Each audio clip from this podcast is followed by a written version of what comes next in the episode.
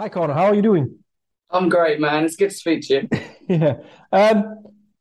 Five songs, Man-Made Sunshine. I think it's a really personal EP that you've recorded. When was the first song written? First song, it was Little Bird. Actually, the first song. It was a long time ago, or the birth of it at least was. I was in America recording Moral Panic a long time ago, and we were out on a weekend having a barbecue in the sun on the beach, and I was so depressed. I was in a terrible, terrible place, and I just didn't want to mess with everyone's day. So I went inside and just was like, I'm just going to spend half an hour in here chilling. And I sat down, and then the melody came into my head, and I had the lyrics already, and then the chords and the beat all just flowed as the melody kind of came. I just wrote the song in like 20 minutes, and that was like the birth of it. And I was like, oh shit, like this feels really different. This feels like something new. It felt like, it's really weird. There's a word for it and I can't remember the word, but I felt like my subconscious was writing it or trying to help me. It was writing it for me. The song's about suppression, which is what's ironic about it. It's like I was heavily, heavily suppressing so many things that were going on in my life. I didn't mean to. I always vowed to be a very open and honest person, but I was suppressing a lot. And this song is literally about suppressing that in a child, suppressing those horrible feelings and keeping yourself in a state of illness in a sense. So the irony that's the thing that came up in my subconscious to kind of eventually help me get there. Like I didn't work on that stuff for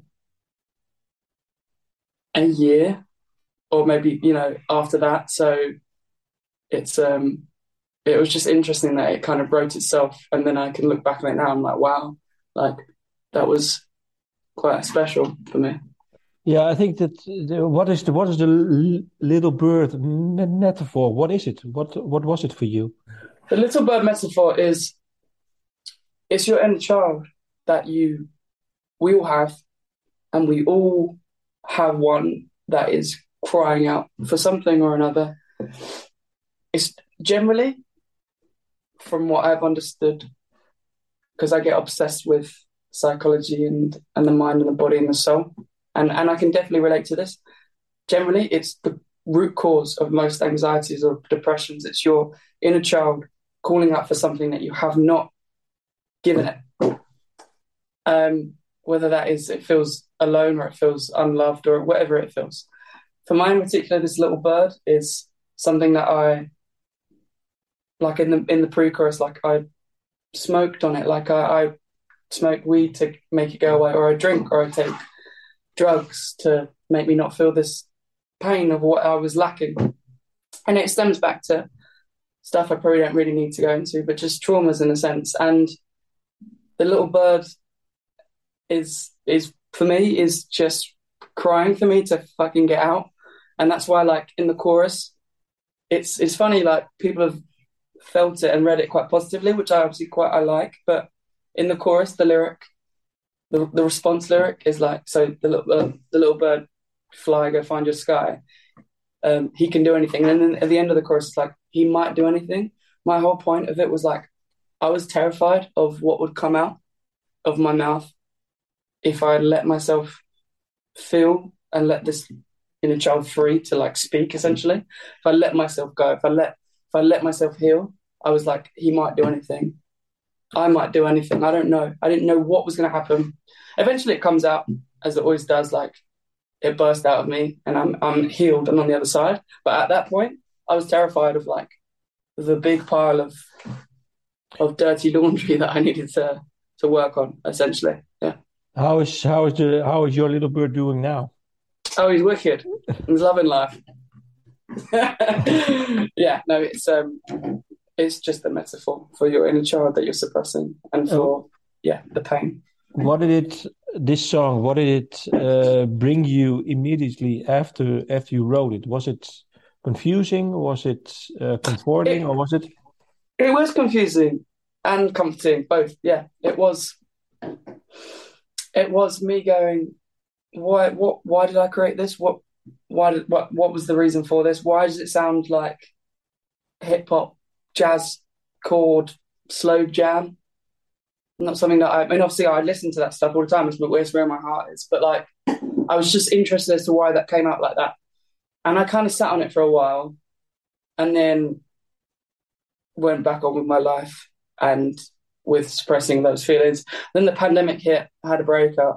And I was like, I just knew instinctively. I was like, this is the time to work on all this sort of stuff that you know that you're suppressing. So Little Bird, as much as it was comforting and confusing, it was such a great catalyst for me, say a year later, to really work on whatever these feelings were. I went into therapy. I started working on my connection with myself, my self-awareness, and it just the rest of the EP, and then more. There's other songs that aren't on the EP. Just the plethora of what I was writing at the time poured out of me at the right time. So yeah, Little Bird's important because it was like this little catalyst to get it going, but I just wasn't really ready to explore it yet. I didn't really know what it was yet. And the thing is, well, like you were saying, is also songs about, well, breakup and stuff like that.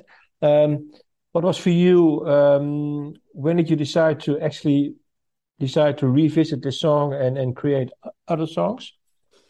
Yeah, so it was the pandemic. It was, yeah, I just had so much time at home. I started some therapy about everything that there was these old traumas in my life that I hadn't figured out, just stuff that was keeping me stuck in the same position for like 6 years.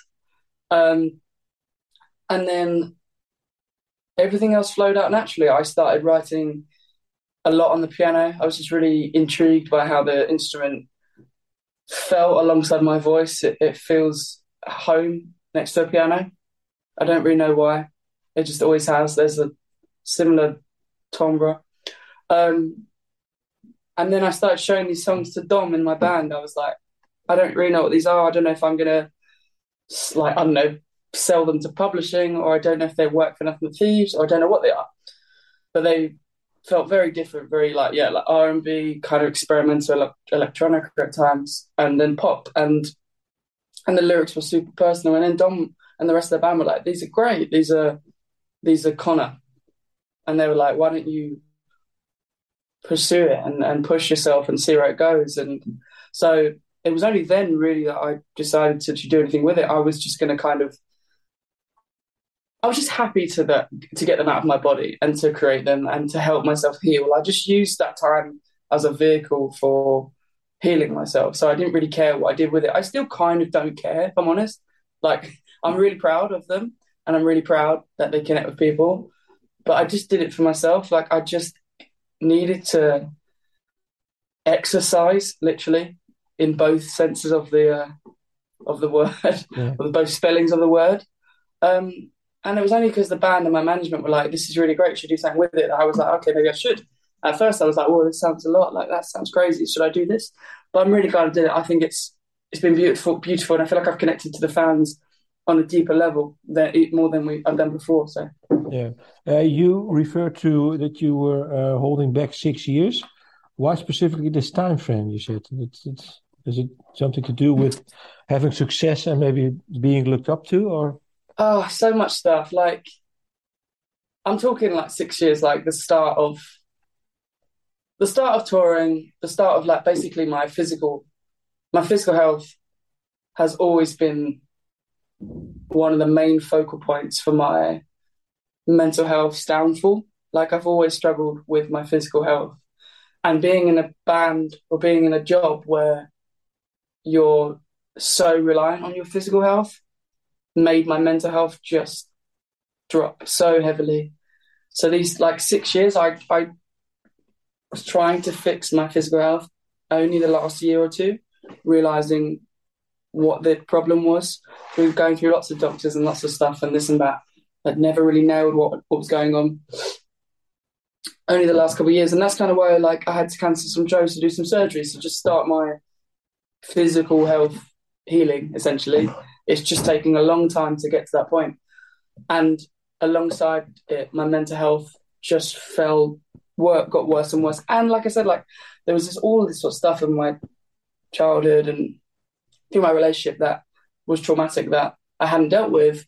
And it was just the right time to fix it all. Like, I know 6 or 7 years seems long, but it just goes when you're in a band or when you're just trying to get on with things or when you're suppressing things, it just goes. But it's probably, as the band started blowing up, as some family stuff started happening, as my physical health went down, it just all kind of built and grew over the 6, 7 years of being in a band and touring. And it just took me, in a weird sense, like the pandemic, for me personally, was like so helpful. And I think for a lot of people, it gave them some space to kind of go, all right, what's going on here? How can I make amends with myself or whatever's going around me? How can I be a better servant to the planet and to our fellow man and to myself? And it really gave me that space to think about those sort of things. So it sounds like a long time, 6, 7 years, but I don't think it would have happened without it being that much time. I think if you suffer, through suffering, you have a kind of awareness and you're kind of awake. So it just happened at the right time. And I'm very grateful for it. Yeah, I don't look back with regret on struggling for that long. I think it's made me who I am as a person. And I think, well, if you compare, how deep have you been? What was the lowest point? Because if you compare it, it's always difficult for people who write from the heart and then their band or their music explodes. And then, well, there are obviously examples of people who, well, don't do it well. What was the lowest point? Was it prior to writing Little Bird, or what was? It's a good question. I think it was, the lowest point was long and drawn out. There wasn't just like, I can't look at it of like, okay, I can't pinpoint that was the point I wanted to, jump off the cliff in a sense. It was when I had the realization, started therapy, and took me like a good two, 3 years, like throughout the entire pandemic, almost like up until 6, 7 months ago. I would probably say 6, 7 months ago was the worst point, weirdly. I had all of this stuff to figure out. It just took me so long. And it was all leading back to, like, again, my physical health was something that I'm just getting worked on, and it will slowly get better. But about 6, 7 months ago, I was like, I don't want to do this anymore. Like, I just can't struggle anymore with this. Like, it just sucks. Like, I didn't know how to live anymore. And I was so low because I didn't think I'd ever get those sort of things figured out that I just wanted to take my life. And it was, I mean, it's a weird thing. Like, it just builds up so much and there's no explanation as to why you suddenly just want to drop off the planet. It's just, you just can't take it anymore. And then it was weird. It was like, I snapped and I had the first surgery and I just got the results back about 6 months ago. And it said, this isn't fixed yet and we need to do some more work. And it was the next morning almost. I woke up and I just went like, do you know what?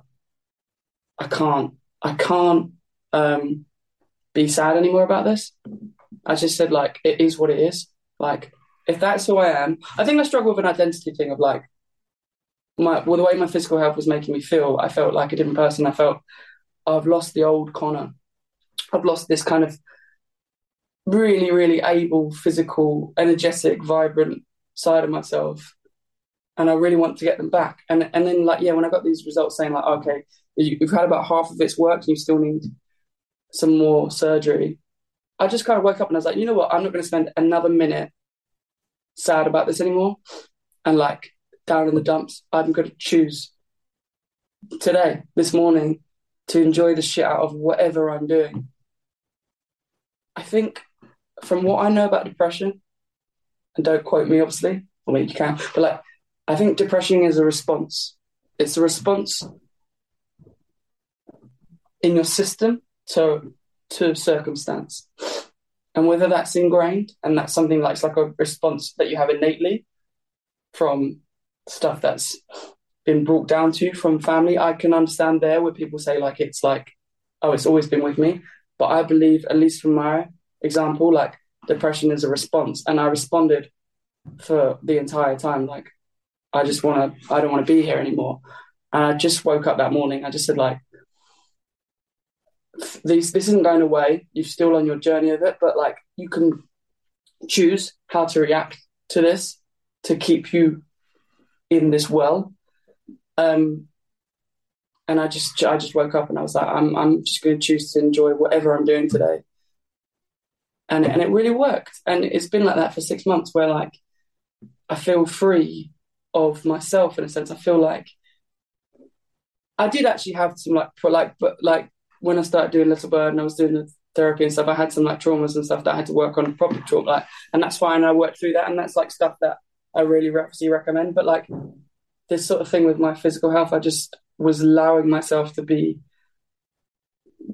just downtrodden by it every single day, and I didn't want to do that anymore. And I've just chosen now that like I have gratitude for what I can control and everything else I can't control, and that's just a really great feeling. So yeah.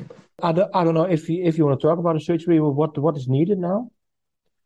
Yeah, I mean, I probably don't really need to go into like what my actual physical health problems are, but it's essentially like I just got to get the same surgery again to get more. To make me feel a little bit better. Yeah, but it's all good. It's just a work in progress, and I think the best thing about it is like I just don't let it run my life anymore. I just choose to run my life myself and be happy about it. Yeah. What was it like for your family to actually see you go through this?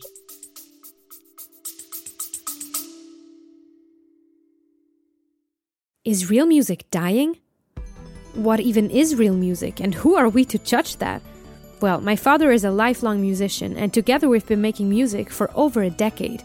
In our new podcast, we dare to ask the urgent, the weird, and the deep questions, and we have a lot of wild stories to tell.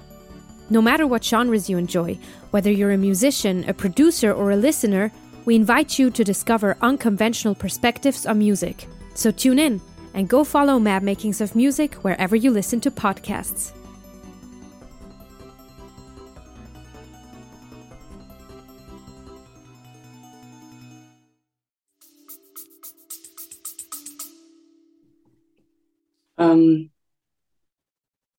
Unexpected, probably, and tricky. I think people can see through a lens of what you tell them, like, oh, I don't feel great this way, or I feel this way, but then also like I didn't want people like my mum or my dad or like my nan and granddad to really, really fully understand the extent of where my head was at, because I don't feel like it's fair on them. You know, it's like, it didn't feel fair. As much as they'd be like, we want you to tell us everything, it's like, when I was at my lowest point where I was like, you know, really contemplating suicide, I just really couldn't feel like I could take it anymore. I was like, I can't put this on them. I don't want to burden them with that. But at the same time, probably saved me in the sense of being like, when you think about those sort of people, you're like, well, I would never do that to them. I'd never want to put them through that. So it's, it was I never really fully told them. They knew I was really, really struggling. But like I had this friend, like, life's going to kill if you let it. I basically lived with a best friend for like 3 months. And I was just such a mess. So I had someone I could really, really pour all of that into. It turned codependent. But eventually I learned so much self-love and self-strength from it. I think the EP was insanely healing for me in that sense. Like I got so much of myself out and had so much visually to look at and to go, well, that's how you are and that's how I react to that. And so like, it just made me understand the way my brain works and the way my brain kind of tries to control everything. And it also stems back to like, you know, if you were to go too deep into it, it's like it stems back to your lack of control growing up in certain aspects. And it's just all these sort of things start to make sense to me. And writing this EP gave me that clarification that I needed to have. And I don't know how I would have had it in any other way, unless you start digging deep and finding out who you truly are. I feel like I'm now the truest version of myself. Like, I'm free of all of myself as well. But like, I feel really me. I feel really Conor. I feel really true and honest, and it's really powerful. I'm like really glad I wrote it, you know? That's why I say I wrote it for myself, yeah. And do you, like you were saying, I think once you decide to actually not try to be in control, I think that's the starting point here. Absolutely. I think I just let go of trying to control all of those sort of things that were keeping me down, trying to make them incrementally better every single day, which is what I was trying to do. And I realised that I can't do anything about that. And the mental health thing heavily was living like a coincide with my physical health thing. So it's like me trying to control those sort of things. I just couldn't control either of it. And I just decided to let go and enjoy my days and be free of both of those things. And it actually is working. I feel myself being happier, even though they're still both there. I feel freer and have way more real moments because I'm not trying to control it all the time. I'm just trying to be present in my day and enjoy the shit out of my day.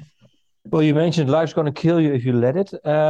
Exactly. Is that song about the friend that you stayed with 3 months? Because it looks like you both went more or less to the same sort of feelings, and it was bizarrely similar. Like this friend has a similar physical health issues that then led to her mental health being incredibly low, and it was just weird how we both were going through something so similar that we could relate to. But the problem was, as much as it was a comfort, this codependency, ultimately, like, it was never going to last. I couldn't live with someone in a kind of dark, warm bubble, in a sense, of comfort forever. It was a stopgap, a sense, to like, for both of us to find our own healing and our own inner fucking strength and inner love, because I knew I was lacking that my entire life. Like, I just knew I was so... I depend on the people, and I need validation and strength from others to be Conor. And now I don't need that. But through writing that song and through living with my best friend, I realised that, and I found that. That's what I'm trying to say. Like, this EP and all of these sort of things that have happened are the best. I don't regret any of it. They're the best thing because it made me visually put it in front of me and like, of going, this is what you're doing because this is the way you react. This is where you feel safe. And it's not healthy. Coming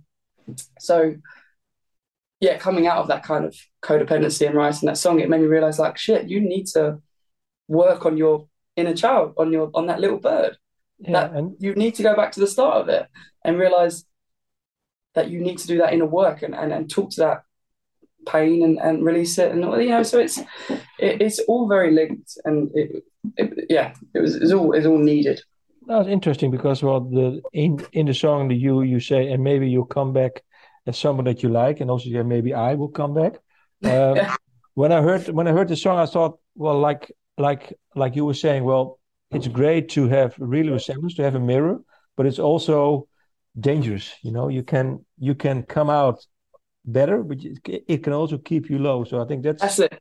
That's exactly it. Like that, me and my friend, we realized this. It was like, we found a comfort. I basically felt so alienated from people because I just felt like I couldn't really do anything physically and mentally. And I felt quite alone. And then I met this friend who felt the same. And it just made me connect in a sense of like, well, at least we can both feel crap together. And then it did keep us low. It kept us in that kind of... that comforting, dark kind of place. But it's not healthy, and it's not a way to live. And I needed to kind of, grow from that and find independence and find self-love and self-happiness. And I've found it, you know, it's great. And so is my friend. But that's what that song was about. Yeah. Codependency. And then, well, think regarding the time, there's another song that I would like to talk about is Brain in a Jar. I think it's when you listen to the EP, the first line that you sing, I think that's maybe a nice line to end with, is I'm waking up for the first time. It's, yeah. What sort of state were you in when you, I think this is maybe one of the more later songs that you wrote, I think. Yeah, it was.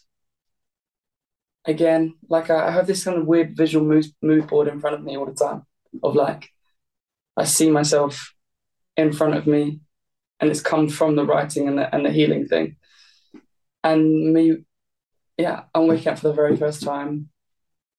Essentially, Brain in a Jar is that epiphany, that point of going, whoa, shit, like you aren't who you think you are. There is something underneath all of the things that you put on yourselves of like, I'm this singer, I'm depressed, I am, you know, I like to go and ride my bike, I like the tang of wine, all of these sort of things that I label myself as aren't truly who you are. And I realized that I wanted to find, it was like a study, I wanted to find out who I was at my core, who the person was in my soul, if I was a good person, if I was a real person. And Brain in a Jar is this, there's this theory by Plato that we are all these brains stacked up in this warehouse that are fed, their lives are fed into this brain.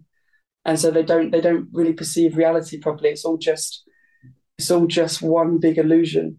And for me, that's how I felt at that point. It was like, I feel like I've been living in this illusion of this identity of who I think I am. And in actuality, so much of these sort of things were making me feel depressed and keeping me that way. And I wanted to free myself from that and find out who I truly was and get to my core of who I am as a person. And I think I found that. Like, I really think I know my essence. I know myself. And I didn't know that before writing this EP. And Brain in a Jar was just kind of a study of that point of, like, what does it mean to be me? Am I even me? Like the pre-chorus I love, which is like, and when we're feeling happy, not really feeling happy, we're drip-fed all our happy, pumped like newborn cattle. And it's the idea of like, it links with the Man-Made Sunshine, like the name of my project is like, are we fed our happiness? Do we buy it? Is it the stuff? Is it synthetically made for us? Is it shit that we think we need that makes us happy? Is it man-made, or can we man-make it? Can I make it? Can I choose it? Can I create it myself? Can I actually be happy by just being who I am at my core? So Brain in a Jar for me was just that study of that, what makes me really me, and disregarding all of the labels and all the things that people think I am, or I thought I was, you know? I just found it super interesting. I just found that theory interesting. I found the study of it interesting. I found this whole entire journey interesting. It's changed me so much.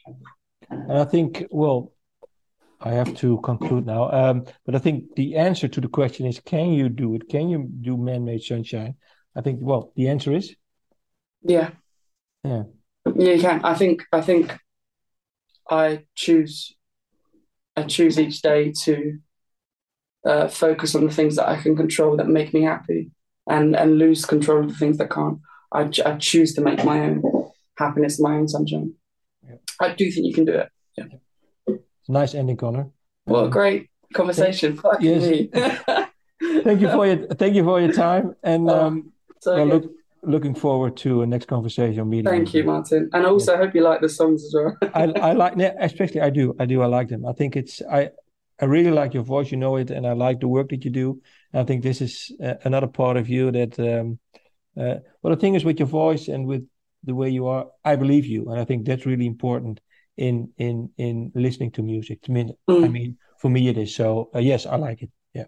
Thanks, man. Thank you for your time. Thank you. Bye.